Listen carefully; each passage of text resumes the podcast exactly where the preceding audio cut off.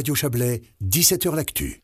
Des perquisitions en cascade, des sacs de billets et quatre euh, arrestations. Le Parlement européen est ébranlé par un scandale majeur de corruption. On en parle beaucoup depuis une semaine. Le Qatar aurait payé plusieurs personnes pour influencer les positions et les décisions des parlementaires. La vice-présidente elle-même a été arrêtée.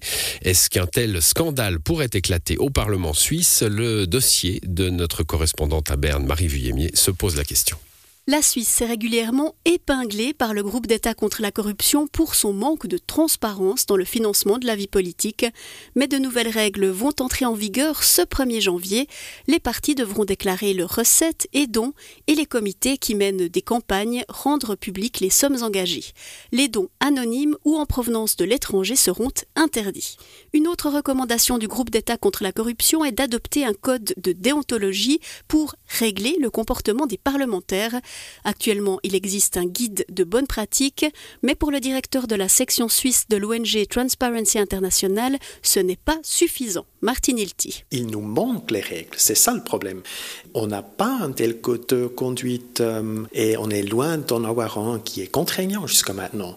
Ce qu'on a jusqu'à maintenant, c'est un document qui a été établi par euh, les bureaux du Parlement qui explique euh, le pénal.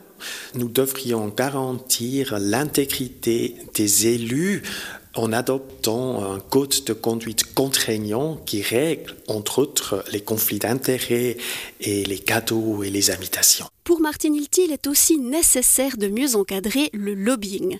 Les élus doivent déjà déclarer leur lien d'intérêt, mais pour Transparency International, il faudrait aussi publier combien ils gagnent avec leur mandat.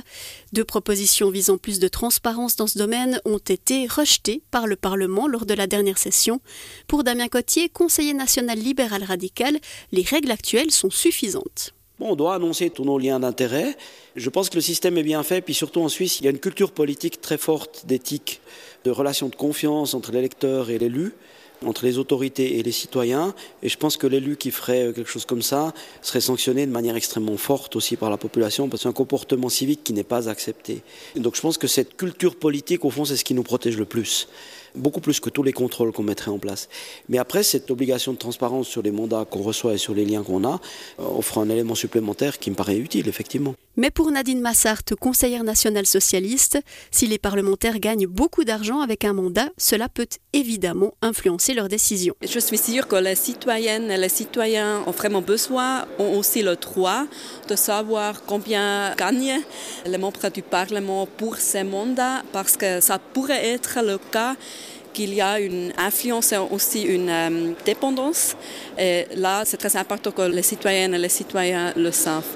Pour moi, c'est sûr, c'est une différence si quelqu'un le fait vraiment bénévole ou une personne gagne un revenu qui est plus de 100 000 francs. Un cas de corruption comme au Parlement européen pourrait survenir au Parlement suisse, mais il serait alors réprimé par le Code pénal. Ce qui est plus probable, c'est que les élus soient influencés de manière moins visible. En raison de ces zones grises au niveau du comportement des parlementaires et du lobbyisme, des groupes d'intérêt, des entreprises, voire même des États étrangers pourraient influencer les élus, par exemple avec des invitations pour des voyages ou des événements. Les élus qui se battent pour plus de transparence sont toutefois optimistes.